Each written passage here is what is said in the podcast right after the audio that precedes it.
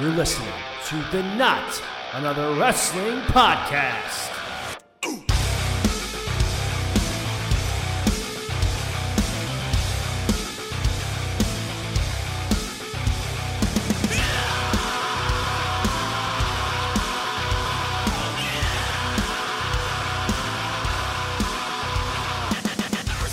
All right, let's get to it. Welcome to another edition of the Not Another Wrestling Podcast. I am CJ Palmisano. I am your host, and we have a very special episode this week. I'm going to be kicking things off right away with AEW All Out 2021 predictions at the start of this show. Why, you ask? Well, I have a very special interview coming up in a little bit. It's with the current, undisputed GTS Heavyweight Champion, Philly Mike Swanson. Uh, you may recognize him from over at Grimm's Toy Show, GTS, whatever you want to call it. He is the current champion over there, and got got to uh, shoot the shit with him for about an hour or so and talk some pro wrestling with him. So yeah, uh, thank you so much, Mike, for coming on. We really appreciate you uh, being on the podcast. So for now, I'm going to get into my AEW All Out predictions. AEW All Out is this coming Sunday. I am excited. I cannot wait for AEW All Out. I hope you guys cannot wait for AEW All Out. Um, this is a really, really stacked card, man. It's just really, really. I, I, I have not been this excited for a wrestling show in so long. Like legitimately so excited in so so long. So we're gonna get through everything here. Um, and just I'm just gonna go through my predictions, and then you will hear my interview with Philly Mike right after.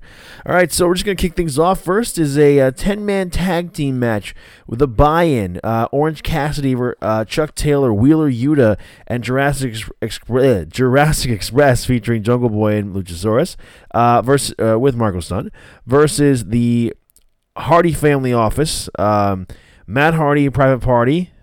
Uh, and TH2, consisting of Angelico and Jack Evans. Um, I'm gonna go here and say this is gonna be um, where the baby faces get the victory, uh, best friends and Jurassic Express. Um, I don't necessarily see this feud continuing.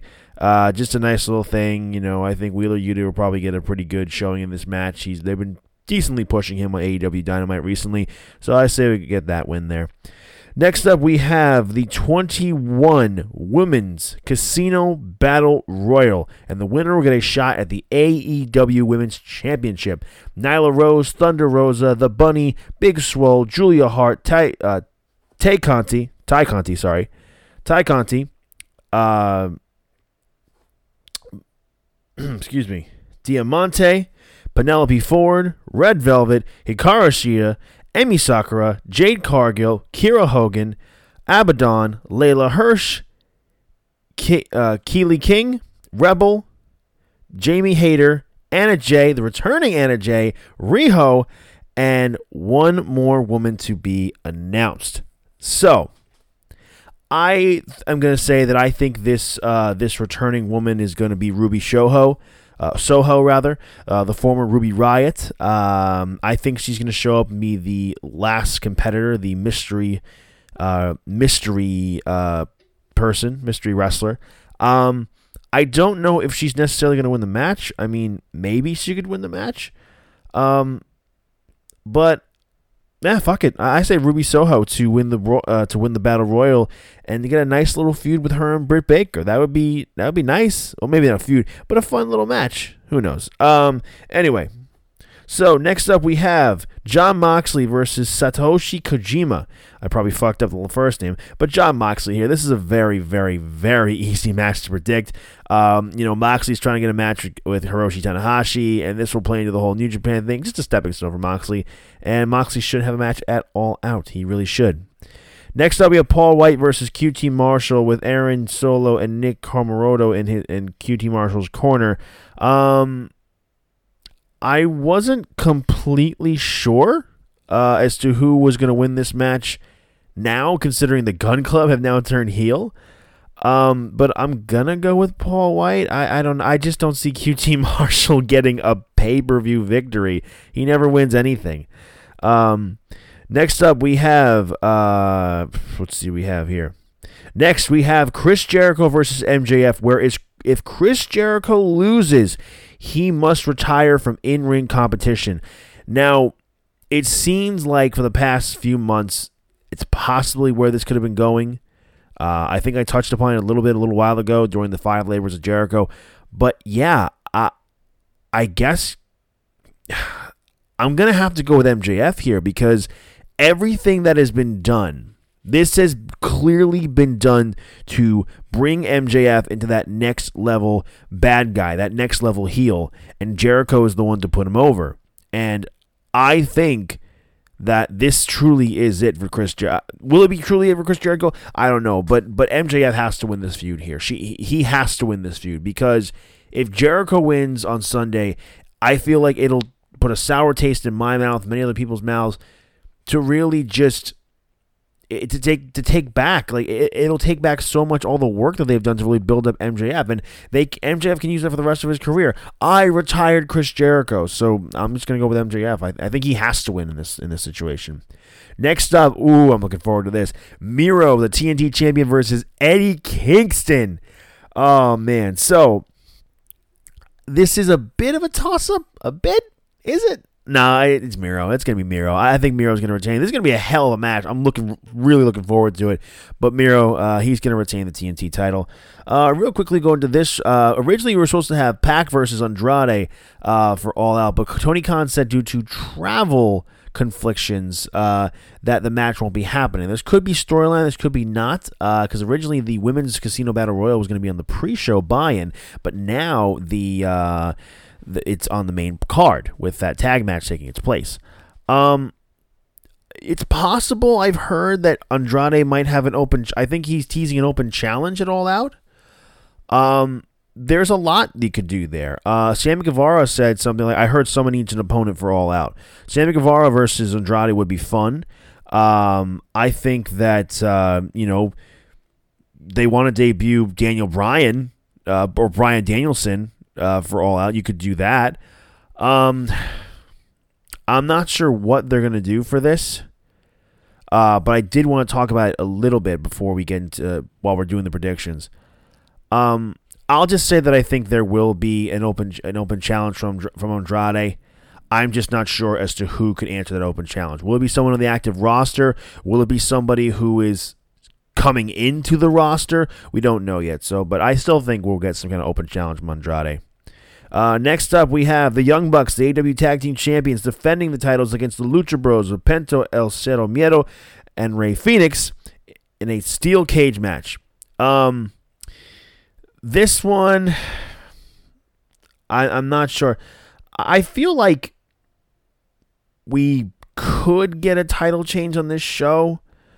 But then again, with all this stuff that's going on, I feel like if you have like I feel like you can't have too many heel victories. You know, I mean, like, you know, I, I predicted a bunch of heels to be winning here. In this instance, though, I'm gonna take a shot in the dark. I'm, ah, uh, I'm gonna say the Lucha Bros. I'm, I'm not hundred percent confident on this one. I'm, I'm really not.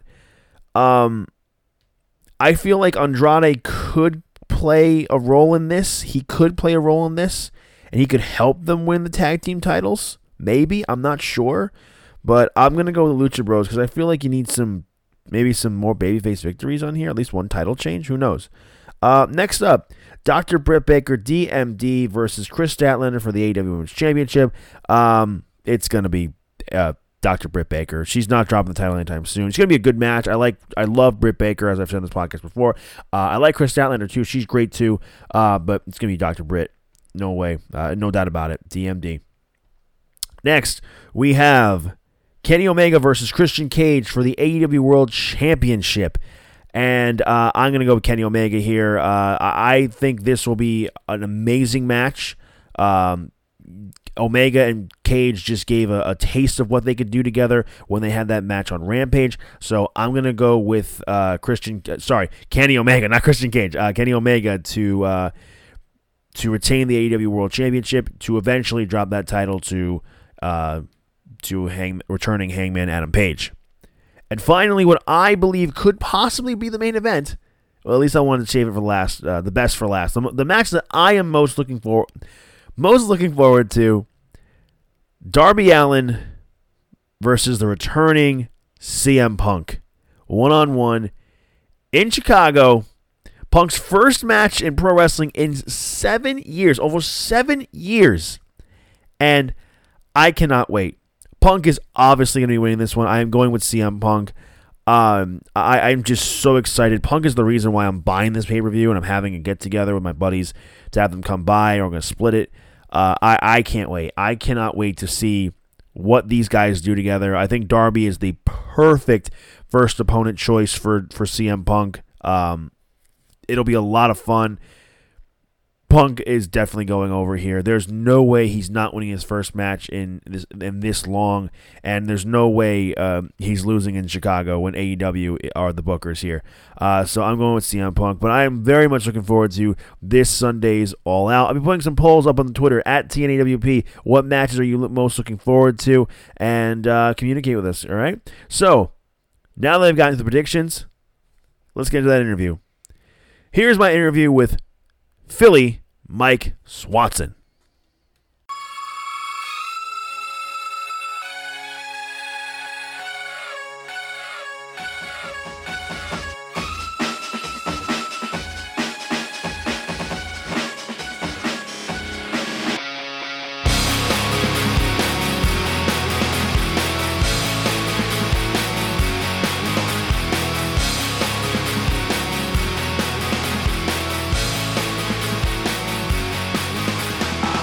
Get to it. Welcome to another edition of the Not Another Wrestling podcast.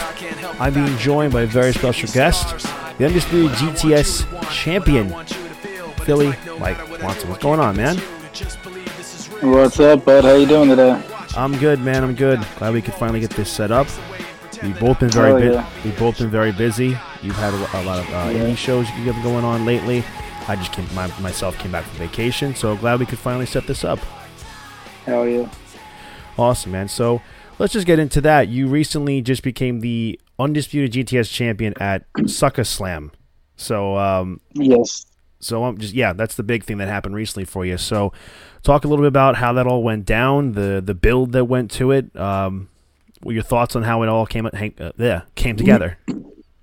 Uh, basically, if you're not familiar with GTS Wrestling or Grimm's Toy Show, whichever you want to call it, um, we've had two main titles on the show for since the start of the show. Basically, uh, we've had the GTS Heavyweight Championship, we've had the YouTube Wrestling Figures Heavyweight Championship. So, like the YouTube title was looked as more like a WWE type title. The GTS title was more like a World Heavyweight title. But uh, for years, we had two main titles, and um, some former TV names held them. Guys on GTS, people that came and went. They've been. Uh, you can look up the the prestige of the titles, whatever you want to call it. They've been good names have held them. But anyway, the, the, the long build, the overall build for the last few years on GTS has been who's going to be the first person to unify the belts, who's going to be the first one to become the undisputed champion. And obviously, everyone assumed it would be Grimm, the owner, booker, star, whatever you want to call him, of the show. Uh, and then there's been other names like Kurt Bale, uh, Ring of Honor superstar Rhett Titus is a frequent at GTS here and there, so he was in the picture as well. So basically, we built to the story of I had the YouTube championship for the last few months. I was doing open challenges every week, bringing in people that wouldn't usually be on GTS, giving people that wouldn't usually get opportunities a shot around the show here and there. Meanwhile, Grimm has had the GTS championship and he's doing this whole basically uh, copying the Roman Reigns stick, the whole tribal chief. He's been calling himself the tribal chef. He, he like turns everything into like fat jokes and stuff like that for his gimmick. So he's been like more teasing of a. I've been heel on the show for years, and I went face for the first time this year with the whole YouTube run and all that. And he's been kind of inching more towards a heel turn. Kind of did like a role reversal recently in a way. So it built it built up to it. And basically, uh, we brought back another guy, Kurt Bale, who's frequent on GTS for the last few years. Rhett Titus was brought in, and we had a big steel cage match for the unification uh, YouTube title, GTS title, winner takes all. The steel cage match aired, I would say, I think it was two days ago now, two or three days ago now on YouTube. You can check it out. It's uh, they uh, I won the match. Spoiler alert! As you stated a little bit ago, I won and I became I was the one to do it, the first ever unified undisputed. And originally we thought that it would just like the two titles would form together to become one title, like they usually do a unification stuff. But uh we um we're doing it a little different where I carry all three championships. We do have an undisputed unified championship um, but I'm also carrying the GTS title and YouTube title as well, along with the undisputed title. And the gimmick with that is, is I can defend the GTS title on its own. I can defend the YouTube title on its own. I can defend both titles at the same time. It's whichever cause. There's rematch clause involved. There's certain stipulations behind it. But I could lose the GTS title or I could lose the YouTube title separately and then the undisputed title would go away. It would go away again until somebody else can unify the belts down the line. So it's not like we've retired the two main titles. We've just combined everything and we have one title representing it. So it's a lot, but I like the I like the stipulation of it because I can still do my YouTube Open Challenge deal and right now, what we're doing on the show is Grimm, because he was the GTS champion, he has the rematch clause. So now he's going to be cashing in his rematch clause on me on our next like free per view, pay per view, whatever. Uh, I don't know which which one it is yet. Um, and we're going to be going. He's going to be challenging me for the GTS championship, and not the YouTube or the Unified, but just the GTS because that's all he has a shot at, basically. So yeah, right now I got to carry around a lot of belt. Yeah. It's weighing me down. It's it, it's it's. I, the first thing I said when they got all the belts was, "This is why they don't really give multiple titles like this to little guys, because it, it's a lot." No man, it's um no I. I guess it's a similar thing. I think uh, New Japan did the thing with, with both the Intercontinental and Heavyweight title. Like I think when I think Ibushi was champion, he Naito challenged him for one of the titles. It's just, I, I like that whole concept. Yeah, exactly. Because you know yep. sometimes it's nice to still have those belts around. Um, exactly. Well, so how long has this story uh, necessarily been building uh, for you and Grimm? I know you said that you were kind of more heel and only recently you turned babyface. Well, me and Grimm have we've been kind of like Bulls on the show for like as long as I've been on the show. It's it's always been me and Grimm against each other. I've always been anti Grimm, anti Grimm, and he's always been the big baby face of the show because it's his show, obviously. And in this last year, we uh we took more of an approach where I was people were fans were starting to come around, starting to like me more. So we went with it. We we went with it I did. I turned face. I embraced everything, and me and Grimm for the first time, and the fans were shocked. They couldn't believe it. Me and Grimm were on the same side. We were buddy buddy here and there, working together. He was rooting me on, but uh, and then it didn't. It didn't get until this unification build up where he started acting like more of a dick, and he started uh, teasing the heel turn and doing things to kind of get the title off of me and actually, I forgot to mention right before the uh, steel cage match, he did cost me the YouTube championship. He he's it was a screw job. He pulled the old Montreal screw job on me with Kurt Bale, and I did not tap out. But Kurt Bell became the YouTube champion because Grimm rang the bell. And so heading into that match, I didn't have the title. It was Kurt Bale's YouTube champ, Grimm is GTS champ. So when I won, I won all three belts in that match.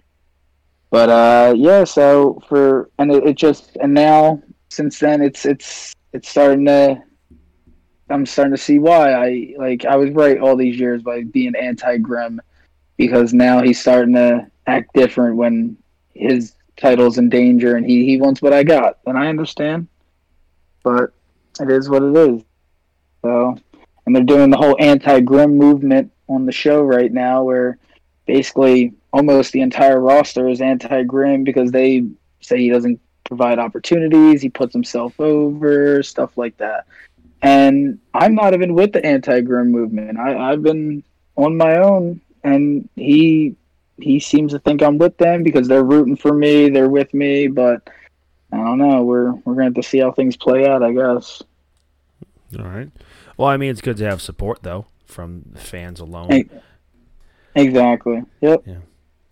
So you're the champion right now. Not really sure when you're going to be defending the the GTS particular belt for when Grimm wants his rematch, but uh, but but let's backtrack a little bit. When did you exactly get your start with GTS? It was uh around like the end of 2017.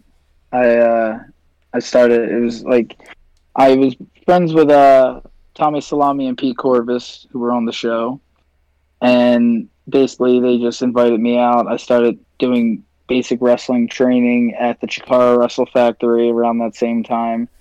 Uh, I showed up. I didn't really know anything. I knew how to bump, and that was about it. And Grimm threw me in as like one of the masked clown gimmicks, and just threw me into the water, and I sucked. He he, he talks about it all the time. He doesn't hide it. I, I when I showed up, I sucked. I was terrible. I was god awful. So I took the time to I, I left again for a couple months. I focused on training. I was at the, the Wrestle Factory for a few months, and whenever my training was up with there, I went back to GTS, and that's when I basically made it a point to get myself make a name for myself and stand out. And ever since then, it's it's been a good run. It's it's uh, been all uphill from there. And yeah, so I've been with GTS about solid four years coming up now. Nice. And and how long exactly have you been wrestling? Around the same time, or you just you kind of just started wrestling when you came with GTS? Yeah, it was all it was all at the same time. I, I had about a maybe month of training in me when I first showed up to GTS, and like I like I said, I didn't really know how to do anything other than just take take basic moves and shit like that. So I, I went away, I came back, and stood out to Grimm. So you said you started in the uh, Chikara school. Where is that exactly?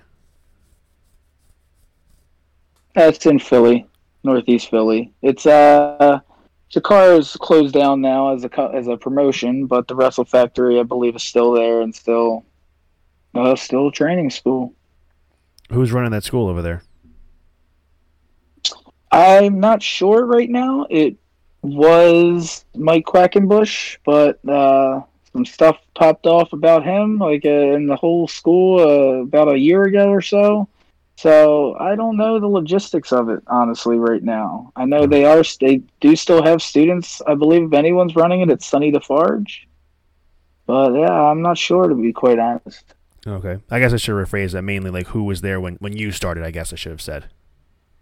Yeah, uh, my trainer, my trainers when I was there were Mike Quackenbush and Ophidian. Oh, okay, okay. Yes. Sorry, should have. That's on me. Anyway, so you've been there. Yeah, for, we're all good. Okay.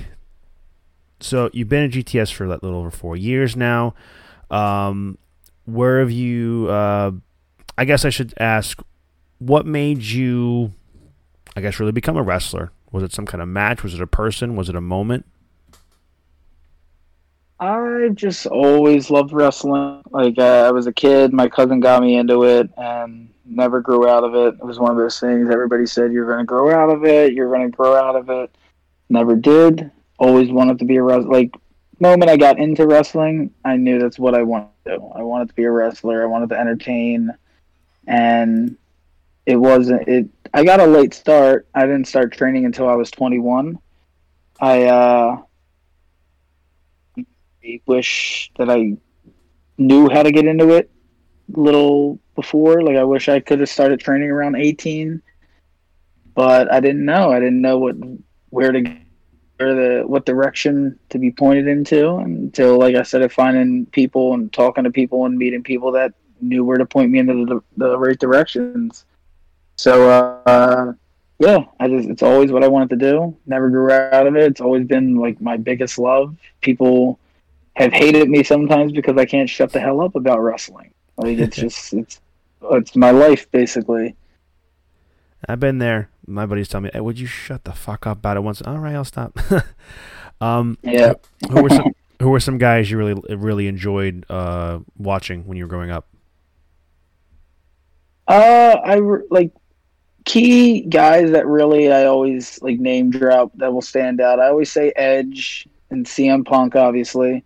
So now, nice. like, it's I was just thinking the other day that it's pretty surreal to me that be them two being like two of the main reasons and inspirations of my wrestling that they're both back in wrestling in 2021 when like nobody thought it was possible is pretty awesome to me. And so they're both back. Obviously, I, I loved like the Hardys, um, Shawn Michaels, DX, all that. Uh, AJ Styles was my man in TNA, but like for like I take a lot of wrestling inspiration, I guess, like character wise, I guess from Edge and CM Punk, I'd say the most more than anybody. I see a lot of that of Punk and Edge in you when I've watched some of the videos before I was prepping for this. That as far as like when you're talking smack to people, you get a lot of like Edge and Punk vibes, especially like with the stuff I've seen you when you were working as a heel. Yeah, exactly. Yeah, that is pretty surreal that both those guys are back in wrestling. You know, Edge, we thought he was going to be gone forever because of a wild. neck injury and Punk actually came yep. back less than a week ago. It's crazy. Yep, it's insane. Insane. So people uh, try to say wrestling isn't on a boom, but I don't. I can't remember the last time wrestling's been on a boom like this. I would say, as far as outside WWE, yeah, it's on the biggest boom it's had in years. All these companies working exactly. together. You know, so yep. now that AEW's got Punk, all people who said they weren't competition, oh well, they're competition now. Yeah, that that did it. If Vince wasn't scared before, he is now. That that that was the one to do it. I mean, Bryan's supposed to be coming in soon. Adam Cole could be coming in soon. Yeah, it's gonna be it's gonna be wild. it's gonna be wild, yeah. So, uh, what exactly do you have any? Um, obviously, you know, you've been wrestling for a little while now. You're working in GTS as a champion. You do indie shows as well. Um, what goals do you have as far as being a wrestler goes? Are you mainly a guy who wants to be, you know, I want to work in the indies for a while and then go somewhere, or do I want to work off the indies? Do I want to go to WWE, AEW, Ring of Honor? What are your goals? As of now, like right now, I would say the goal, like, per, like right, realistically, I should say, the goal right now is to travel and get travel more on the indies and get my name out there on the indies. And travel the country travel the world when everything can open up like normally and all this stuff whatever. Uh, i just want to be able to travel as much as i can wrestle as much as i can. Um, and then uh, the overall goal i would say is aew at this point because WWE is just clearly in a different direction than what a lot of us uh, knew of it and expected of it for the last couple years. Um, WWE always my my trainer Mike Quackenbush always said like he, WWE wants to be able to say they created you. They want to be able to say you were homegrown, you were made in WWE it's why Roman Reigns has been treated the way he has for years. And they were trying to do it with Braun Strowman. They, they want to be able to take full accountability and credit for you. And they can't do that with indie guys because there's the internet and people know where these guys are coming from and they're not stupid. So WWE's in they're in a different direction now. They they're making it pretty clear. I'm I'm still shocked that they're doing like this. I don't know what to expect from it, but I'm shocked they're apparently doing this big full revamp of NXT and rebranding that. Like it's crazy that to me they kind of throw in the flag pretty easily with this whole like AEW NXT war. I mean, the war kind of ended a while ago, but people still enjoyed NXT for what it was. I haven't been watching it but people still enjoy NXT. So I'm shocked that they they're kind of just like dropping it like they did with that original NXT thing, where they're not signing indie guys or they have a certain age limit, like all this stuff. So it's it's just not. It's as days go by, it's getting harder. WWE. So I want to pursue the play themes more realistic, more fun, more achievable, and that's AEW right now. Obviously, any major promotion, I would like jump at the opportunity to New Japan, Ring of Honor, Impact. I want to get everywhere, basically, anywhere I can. They're all name worthy promotions that anybody should want to work for.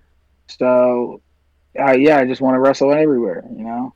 Yeah, that's that is a weird thing that WWE is doing these days. You know, they were they had a really good thing going with um with NXT a while ago. I remember 2018 was probably like the peak 2018 2019 was probably like the peak NXT of how great it was. All these guys from the indies of, you know, now Malachi Black and Riddle, Tommaso Ciampa, Gargano, Cole in the Undisputed Era really bringing in a lot of viewership and a lot of like fans and draw eyes to the talent, but it's then you see what they do when they get the main roster. You're like, well, what's the point? Um, exactly. And that's a good mindset you have there. Is that you know you want to work everywhere. Any any any place that has an opportunity for you, you're going to take it. And mm-hmm. I I say WWE's loss is all these other companies gain. They don't want indie guys. Okay. Oh, yeah.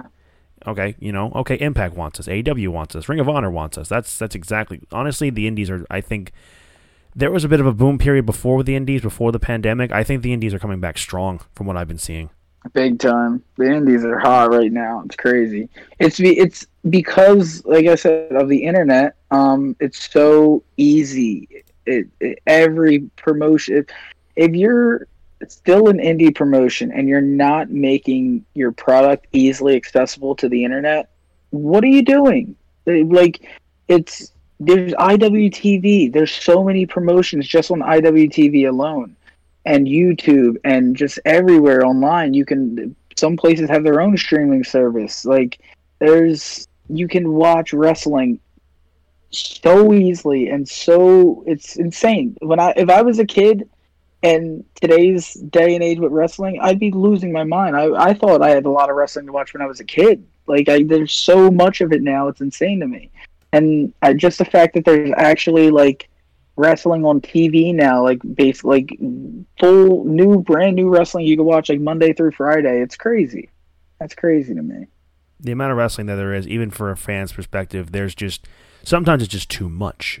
I mean, I I say, I say the same thing. I say wrestling's biggest downfall is that it's too, there's too much. We we always want more. You want more of everything, but once you get all of it, it's too much.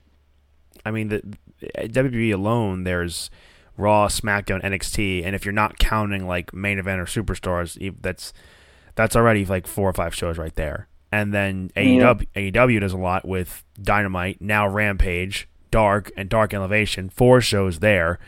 It's and then the New Japan has their U.S. thing and their main Japan thing, and they it just again, it's just so much to watch. You just kind of have to pick and choose what exactly you want to see. Exactly, and that, that's why I like that. There's a lot of it because you, there are all the options now. So you can, oh, if you don't like this, you have hundreds of other shit you can watch. But uh, yeah, at the same time, it, it, it can be too much. But it's it's just it, it blows my mind. The, the people that can watch all of the wrestling, if you watch every promotion every goddamn week, I, whew, I I I feel for you. It's that's wild. I think I would hate wrestling if I watched all of it at that point. I mean, look at some of the guys on the YouTube channels who have to who have to watch Raw every single week and see how bad it exactly. is. Exactly. Yeah. That's I, crazy. I don't cover really I don't really cover Raw on this podcast anymore just of how bad it's gotten. Just I only cover stuff that I like. Yeah, I, I seen a thing that um how Fox uh like the whole reason WWE brought back Becky Lynch and Brock and put them on SmackDown was like a response to the Punk thing. Like they wanted them back for wanted them on Fox because Fox has been complaining, and now like USA is all pissed off at WWE because Raw's got nothing. and I'm like, I'm like, dude, Raw used to be the better show when I when I was coming when I was growing up. Raw was the show to see, and then like it, it SmackDown had years here and there It was SmackDown was never overly like overly all consistent. Raw, I always enjoyed. I I felt I was like every week I would enjoy something with Raw, but uh, they just neglect Raw like crazy now. Raw's almost on the level of main event. They just don't care. Oh my god. They're, they're just, they just don't care. Like some of the shit they put on there, like they put uh the whole Thunderdome era was like I wouldn't watch every week, but the I'd be over a buddy's house and sometimes we'd watch. It is rough. That shit, like it, I couldn't believe that that was WWE. Like this, they're actually like accepting this shit. It, it was insane. It's amazing. You're right. It's amazing how just some, just really baffling some of the shit they were putting on there. Like I, I would catch it once in a while and see like you know okay what's going on here, just like I think another big thing, like you know, like the whole thing they're doing with like Alexa Bliss and the Eva Marie thing. Like I, am I'm, I'm still having to rewatch SummerSlam because I missed it when I was on vacation. But I'm watching just like just only a few minutes of that match. I'm like, nope, skip this. So you pretty much yeah, gave yeah. you gave the Fiend uh, gimmick to Alexa Bliss, and then you released Bray Wyatt. Yeah, it, that that was crazy to me. Like that's unreal. Like I get it. Alexa's killing it and oh no, she's great. Yeah, like, but to me, like what they the proper way they should have did that was it should have that should have been the lead to their first real intergender feud in WWE. It should have been the Fiend came back and feuded with Alexa, and that they because you don't know they they're both characters where you didn't even have to do like an actual wrestling match. You can just hit cool shit, do cool stuff, cinematic, theatrical character work. Um, yeah, no, they just said, all right, well, we don't we don't need them anymore. We got Alexis killing it, so yeah. They don't uh, that, think about the overall. They're it's crazy to me. I don't get that because I, I talked about it a little while ago on here, but he's like the best like character wrestler in the past 10, 15 years. Like the bet, like just exactly a straight up gimmick. You know, you get a lot of guys today who are great in the ring and they're chari- and they're charismatic, but not a whole lot of guys have a gimmick. And when you have a gimmick, it can be very special. And the Fiend, uh-huh. Bray Wyatt, and, or just Bray Wyatt in general as a cult leader, is a very he's an attraction and he is a very special thing. And people years ago were saying, "Oh, he's he's the second coming of the Undertaker," and now it's like, nope. Exactly. That, yeah, that... Bray Wyatt was always over. Like no matter like David, he'd go away for a bit and come back. No, no matter when he was always over with the fans. Nobody ever complained about Bray Wyatt. It was WWE that always just won for some reason. I think it, I I think it's as simple as one of those things where like Vince doesn't see it. He just doesn't see it in Bray like everybody else does. And you know when Vince doesn't see it, it's that's it the final straw. Like there's none, and that's the problem when it comes down to, like, I get it. You're the owner of the company. You're Vince McMahon, but when your promotion's that damn big, these decisions can't just be fucking tied down to one guy. Like this is crazy to me. How many people that work for that promotion and just like everything just comes down like, ah, nah, get rid of them. Doesn't make any sense to me, and the whole one guy concept doesn't work either. It, it, it never has. Like you can't just leave yeah. one guy to be your your sole attraction. Like right now, that is Roman Reigns, and he's killing it. But you have all these other guys who could be as big as Roman. You know, like Drew or you know Finn Balor. Maybe yeah. Mm-hmm. Uh, I I say Seth Rollins is, has been there for a while, but he's as far as currently he's not like on that level. But all these guys could be as big as they were in the Attitude Era, Ruthless Aggression Era, wherever, and just have a steady thing. It's kind of like you know leaving everything. It it's kind of like the John Cena effect, where like Cena, it's it's opposite now because Roman's a heel. You need to yeah. have other guys on par with your your top guy, whether he be heel or face. Yep, exactly. And they, they just WWE they he they incapable of thinking any like long term anymore. They're just eh, on a week by week ratings basis, little for views this week and stuff like that. That's they're just overall mindset is completely different than what we've known for years and what we were used to for years. And like if you can accept that, it's fine. Like WWE is not bad. Like there's little kids and there's still like literal millions that love WWE and don't bitch about it at all. Have that target audience. It's just the audience that grew up watching WWE in these last few years is steering away from it now because we have our wrestling that we would like, and that's what Tony Khan brought with AEW. He's he's given us the wrestling that we asked for for years, and basically, and Vince is taking his approach to it. And there's nothing wrong with that. There's just two different sides of it. I mean, really, that's it's just fuel to the fire for those who really don't want, who are just tired of the whole WWE shtick of what's been going on for the past few years. I mean, you exactly, mentioned, yeah. You mentioned earlier about how Brock and Becky were a, a kind of a retaliation to Punk returning. I mean, I don't really know how well that works considering Brock's a part-time guy, and Punk says he's going to be Yeah. there. Punk says he's going to be there every week doing something on Rampage or Dynamite or a pay-per-view. Exactly. And Like, that, that's what I mean. Like they're just doing stuff to pop and get attention and shock value. And yeah, that's cool when it's done right. Like Becky's return was made sense. Becky's around the time they brought Brock back just because they can. Like they they tried to hype up Brock Lesnar's back in WWE. Brock Lesnar's back. He hasn't even been gone that long.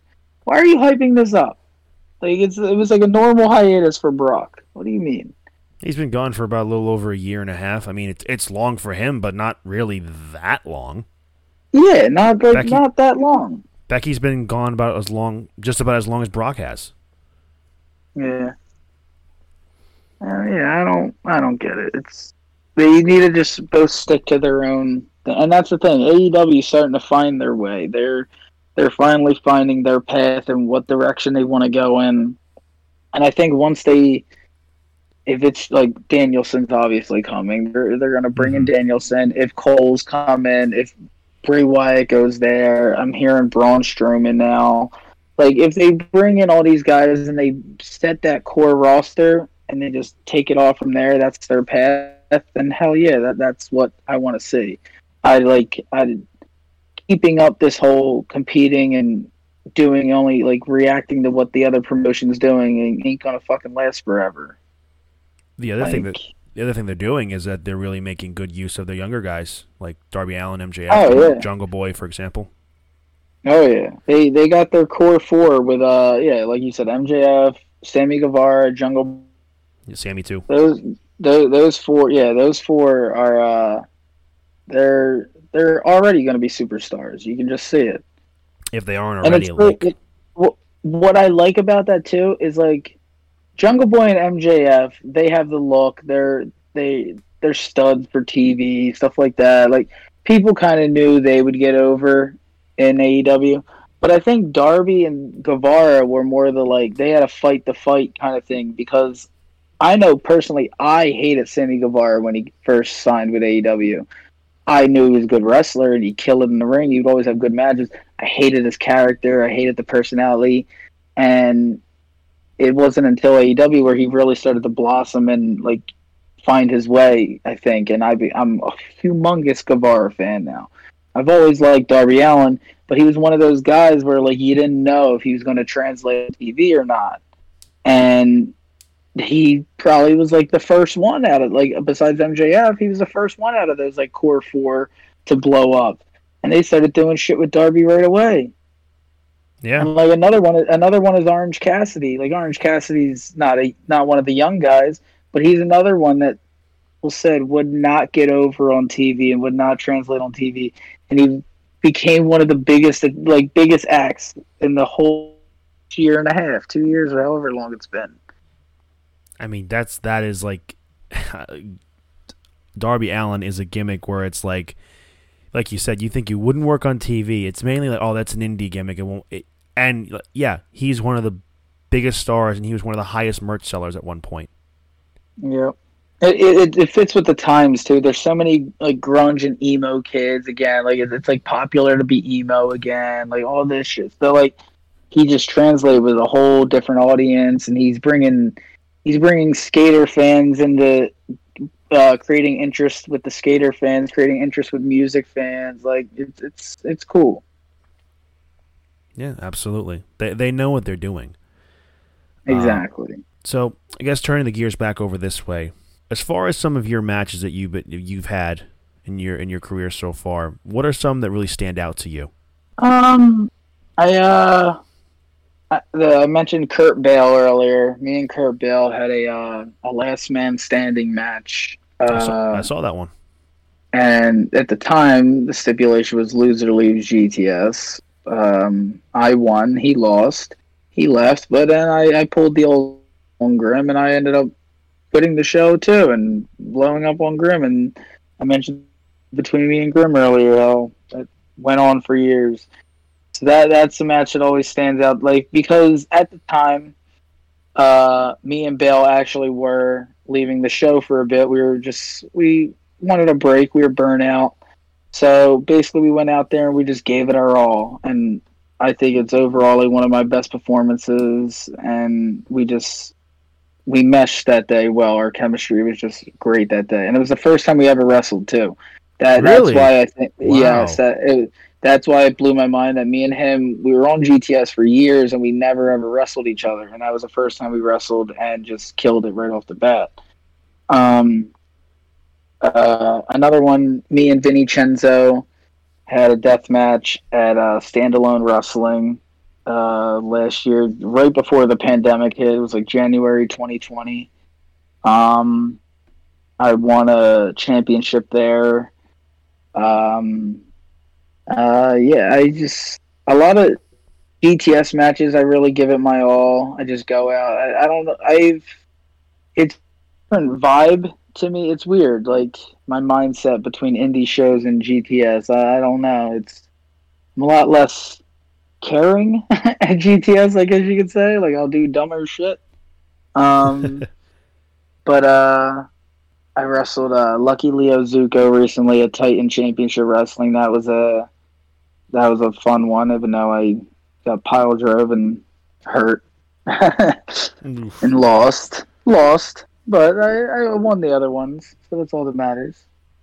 I uh, but yeah, the the um this past Fourth of July, the GCW Backyard Wrestling show. Uh, I got the team with my buddy Big Vin and uh, this other guy Jay Malachi, who it was uh, supposed to be somebody else teaming with us, but they couldn't make it.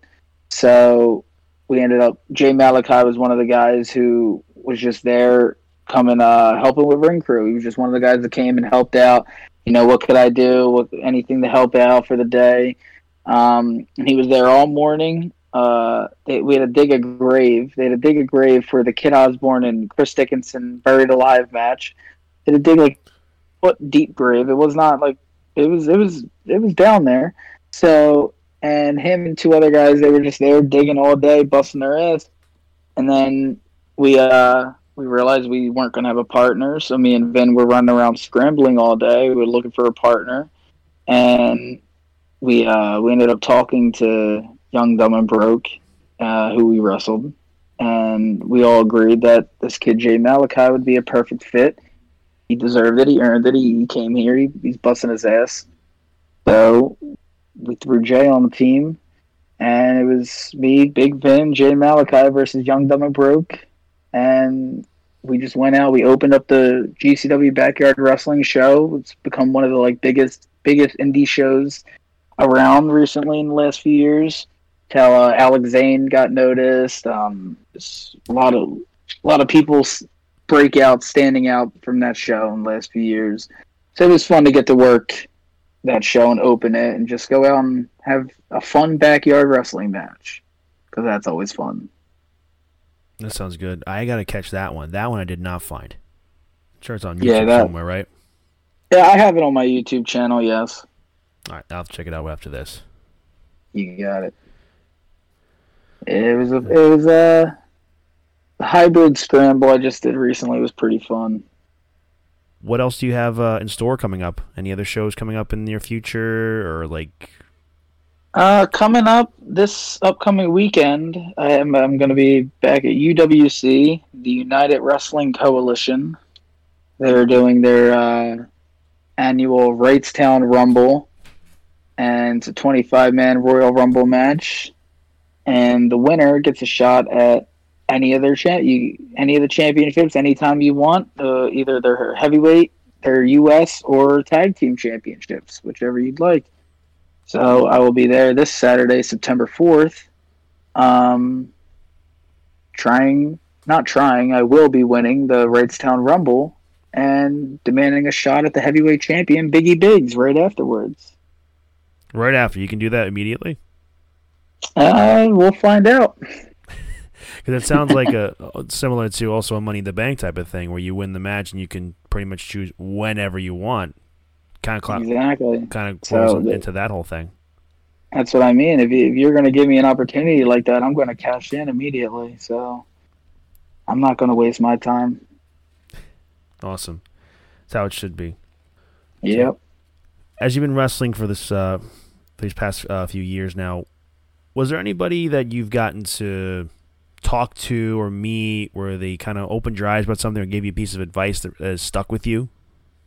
Um, there's it's it's hard to like narrow stuff down, but like I always take advice from I always take little things from everybody.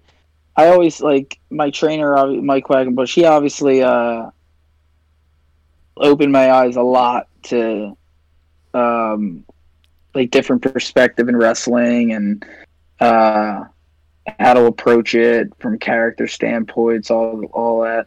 And I always honestly I always give Grim a lot of credit too. Because I always give Grim credit for like anybody can teach you how to wrestle. Um, like you can go to any wrestling school and you can sign up, you can pay a tuition, you can learn how to bump, you can learn how to run ropes, you can learn how to lock up. Anybody can teach you to learn how to wrestle. There's not a lot of people that can teach you how to overly like overall entertain, sports entertain. And that's what I always say Grim is best at because a lot of the stuff we do on the show is silly and outrageous and not for everybody's liking. Not everybody's cup of tea.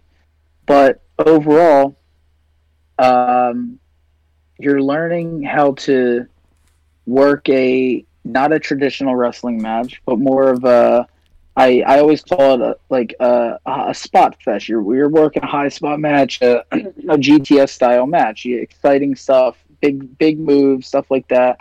Um, you're learning to work a camera the entire time. You have to play to the camera. You're playing to an audience of thousands of people on YouTube every day. You want to learn how to work to the camera and talk to the camera. You want to learn how to be silly, vulnerable, angry, happy. Like all of this, I feel I've learned the best from doing that show these last few years and uh, overall growing as a performer and stuff. I've worked plenty of indie shows where I just they just say go and do your match and leave. Like obviously I'm playing my character work and stuff, but there's no progression after that. There's no um like I like storytelling. I like overall my being in a fucking overall long story and it's my character arc basically. So I don't like coming in and doing random shit. So when I get to come in and uh, tell a like start a story or start an angle, anything like that I I enjoy. I felt like Grim helped me with keeping entertaining and thinking outside the box and stuff like that with stuff. Um, I always give Jimmy Rave credit for he, he used to be on GTS with us here and there. Me and him had a small feud, but uh, I always give Jimmy Rave credit for saying if you can bump and you can talk, you'll always have a job in wrestling. So, like, whether you're losing every match, whether you're winning every match, if you can bump and talk, you'll always have a job in wrestling. So, I take. I always say that I enjoy taking wrestling moves more than giving them. Sometimes I just like taking people's shit. Sometimes it's it's more fun to me. It's and getting to talk the shit that I like being able to say shit I wouldn't usually say. I can be degrading. I can say outrageous shit that you can't just say every like on a normal day, you know? Like it's it's awesome to me like the art form of wrestling and oh like we were talking about earlier how there's all different kinds of it and you can find literally if there's a specific kind of wrestling you like you can find it and stuff like that so it going to each show and seeing different perspectives and everybody looks at wrestling differently. That that's what I like about it. Everybody approaches it differently. Everybody looks at themselves in, in, it differently. It's it's awesome. That's great, man. That's good. And I've noticed that from GTS, you guys can kind of just. That's one thing I enjoy the most when I do watch it, is how everybody is just you know being over the top characters and being funny or ruthless, outlandish, like you just said. You know, Mhm. a lot a lot of the times I find myself laughing my ass off watching a lot of these videos from GTS. Yeah, like I, I've seen guys that I've known that are can are amazing wrestlers. They can get in the ring and have a killer match and do insane moves you've never seen in your life. But they have no character. They have no facial expression, shit like that, and they're just deadpan. They just go in there and they wrestle, and they're so. That's the biggest issue on the indies. People don't know how to like be over the top and get out there. But I've watched guys show up to GTS like that, and then over time, you just see it come out in them, and you see by the like months down the line, they're full fledged character. They're over the top, and they're because you just the more you're around repetition, I guess, the more you're around it, the you're just learning it, seeing it, seeing look how vulnerable Grim makes him on, himself on the show, stuff like that. So I, I always like give Grim the biggest credit for teaching me how to like play to a camera and recognize my audience and switch it up if I need be. And that's the most important thing in wrestling is you need some you need something to draw you in. You can be a great wrestler in the ring. You have an awesome match, but you got to have something about you, whether it be like an entrance Mhm. or or something you do, some shtick, whatever see- whatever it may be. I see so much wrestling now that none of the moves or matches I, I don't remember them. When I leave a show, I don't remember the matches. I remember what your entrance was, what how you left the ring, if you did something like yelling towards the crowd, if you like I uh I know you're familiar with Tony Cheney, you interviewed Tony Cheney. Yes. But I, I, I always said when Tony, he, I know he, he got away from the delivery boy gimmick, but I always said when Tony Cheney was a delivery boy, didn't matter what he did after that. He walked out with a pizza box in his hand, and you remember that. It does. You will remember that kid with the pizza box everywhere he goes because of that one little prop. He has that one little thing. It's the littlest things in wrestling, and I remember stuff like that that stands out to me. Like little entrance stuff and entrances can win me over with you way more than the 10 minute match you just wrestled because Exa- exactly. everybody's doing that shit everybody's doing the same stuff Yeah, with you, I see it's a lot of like the videos I've seen with uh, like when you're heel, you know, trash talking when you come in. Like, let's just fucking go. Let's just start the match already. Let me kick his ass. Whatever you're gonna say.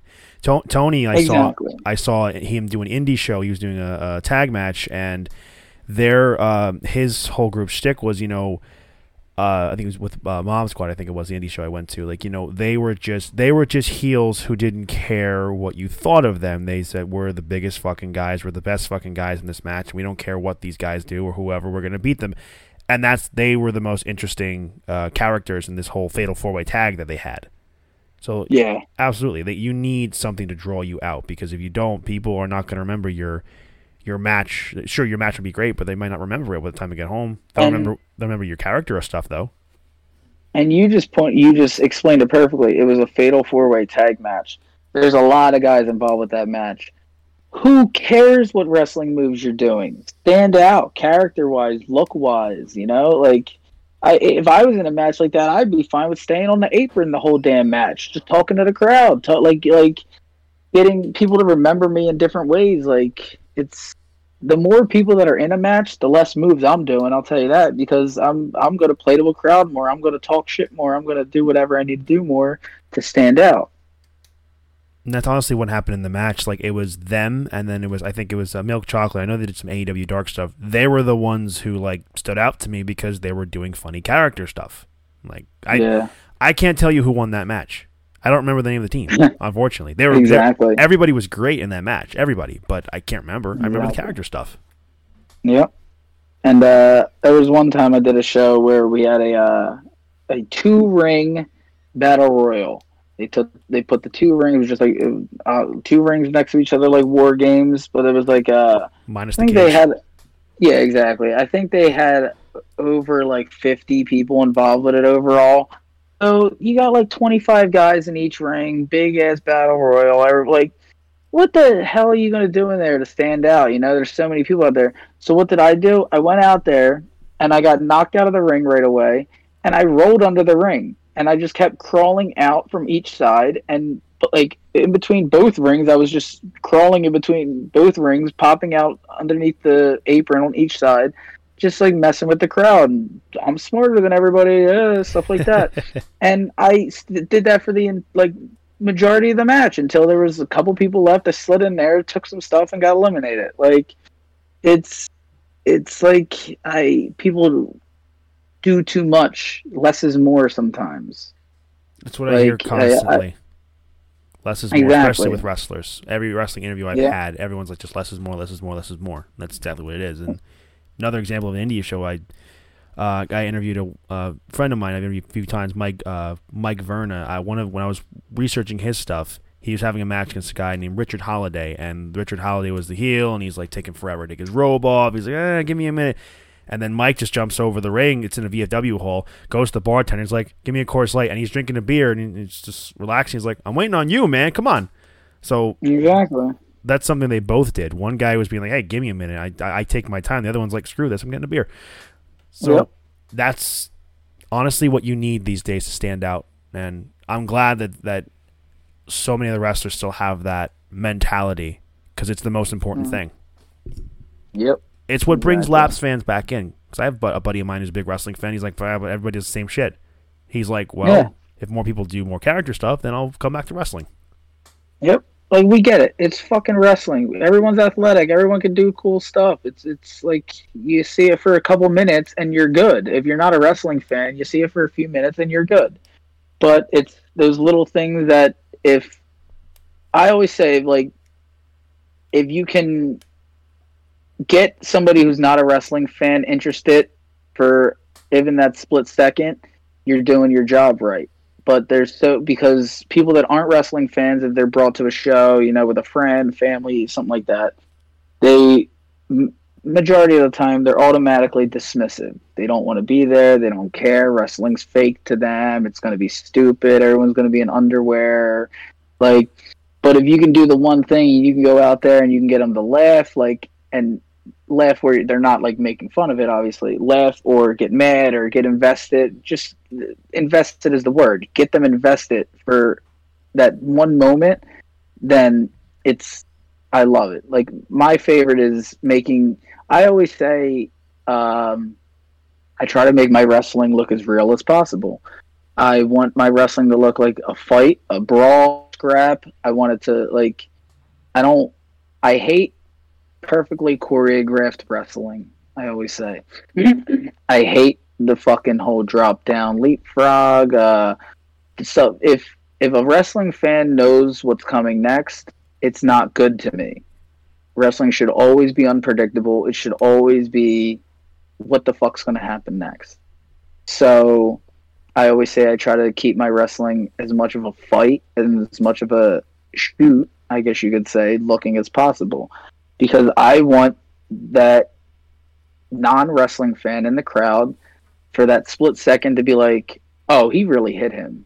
Or, oh, did he just hit him? Or they really hurt? Shit like that. Because for that split second, you just worked the wrestling fan. You just got them. You just reeled them in. You just invested. So you, uh, the non wrestling fan, I meant. You mm-hmm. just hooked them in for a second. And that's always my like if you can appeal to that type of people the the walk by customers like when there there's with the pandemic when shows started to open up we had a lot of outdoor shows a lot of wrestling was being held outdoors. So there's a lot of people walking by just casually seeing wrestling. So if you can do something to stand out to those type of people then you're doing your job right. And that's why i go back to tony Chini with the pizza box. It's something so small but if you're going to walk by a wrestling show and you see a kid in the ring with a pizza box, you're going to remember the kid with the pizza box. It's that simple. Didn't matter what movie did. Exactly. hit the nail right on the head. Another great example I thought of when you're saying all this, how to really work a wrestling a wrestling crowd, wrestling fan. Uh, Bryan versus Lesnar at uh, Survivor Series a couple years ago when the first Yeah. first few minutes of the match where everyone's oh shit Bryan's really hurt and then they have this amazing match. So hmm that's exactly it. Exactly. And I'm glad that you have that mindset, man. More wrestlers need that mindset, and more wrestlers need to bring that to the table to people so you can bring back lapsed fans, you can bring in possible new fans, all that cool shit. But anyway, man, we've We, had. Oh, go ahead, go ahead. we live in a world. Yeah, we live in a world where wrestling is so open. We don't hide it no more. We say it. WWE fucking says it. Or we're we're fake. It's fake. It's all fake. We know it. So if you can make it look real for a split second, hell yeah. Absolutely, man. Anyway, man, um, got about an hour in. Had a good time chatting with you. Um, last few minutes, uh, I want you to plug anything you got coming up, uh, your social medias, or any any Pro Wrestling Tees stores you've had, uh, bookings. Let everybody know where they can find you. Oh yeah, you could uh you could find me on Twitter at Philly Swanson. You can find me on Instagram at Philly Mike Swanson, Facebook Philly Mike Swanson, YouTube Philly Mike Swanson. I keep it pretty simple and easy. You know, I'm not one of those people with difficult handles. They're gonna make you rethink having to search me up. So uh, it uh, in all my bios, you can there's a link. The link thing in there. You pro wrestling T store, TeePublic store. You can uh, I've pinned tweet on my Twitter. You can check out my 8x10s. If you want to order an 8x10, PayPal me. I, you know, I, I got everything listed on there. You, you want to check out the videos, go to the YouTube. I got TikTok. I got Cameo. You want to order a personalized shout out, Cameo, whatever you need. I got it. So check me out. I'm, uh, I'll be posting some upcoming dates sh- soon. Like I said, uh, UWC is coming up. There's going to be some uh, GCW stuff coming up soon. And uh, yeah, stay tuned. Awesome, man. Thank you so much. Uh, yeah, follow Mike on all of his social media platforms, emails, uh, Pro Wrestling Tees, everywhere you can find him. Uh, you can follow us here at TNAWP on Twitter, uh, the Not Another Wrestling Podcast on Instagram. You can follow me at CJ underscore 1214 on Twitter and CJ underscore 1293 on Instagram. Someone took CJ 1214 on Instagram when I first made it, so unfortunately I had to go 93. Uh, thank you guys so much. it sucked. Uh, thank you guys so much for listening to this episode. You can find us on your favorite podcast app, uh, Apple Podcasts, Spotify, um, Amazon, Stitcher, wherever you can find us at, and leave us a five star review and tell us about your friends. Anyway, thank you so much uh, for listening to this episode. For, so for Philly Mike Swanson and for CJ Palmisano, we'll see you all next time. Peace out, guys. Thank you.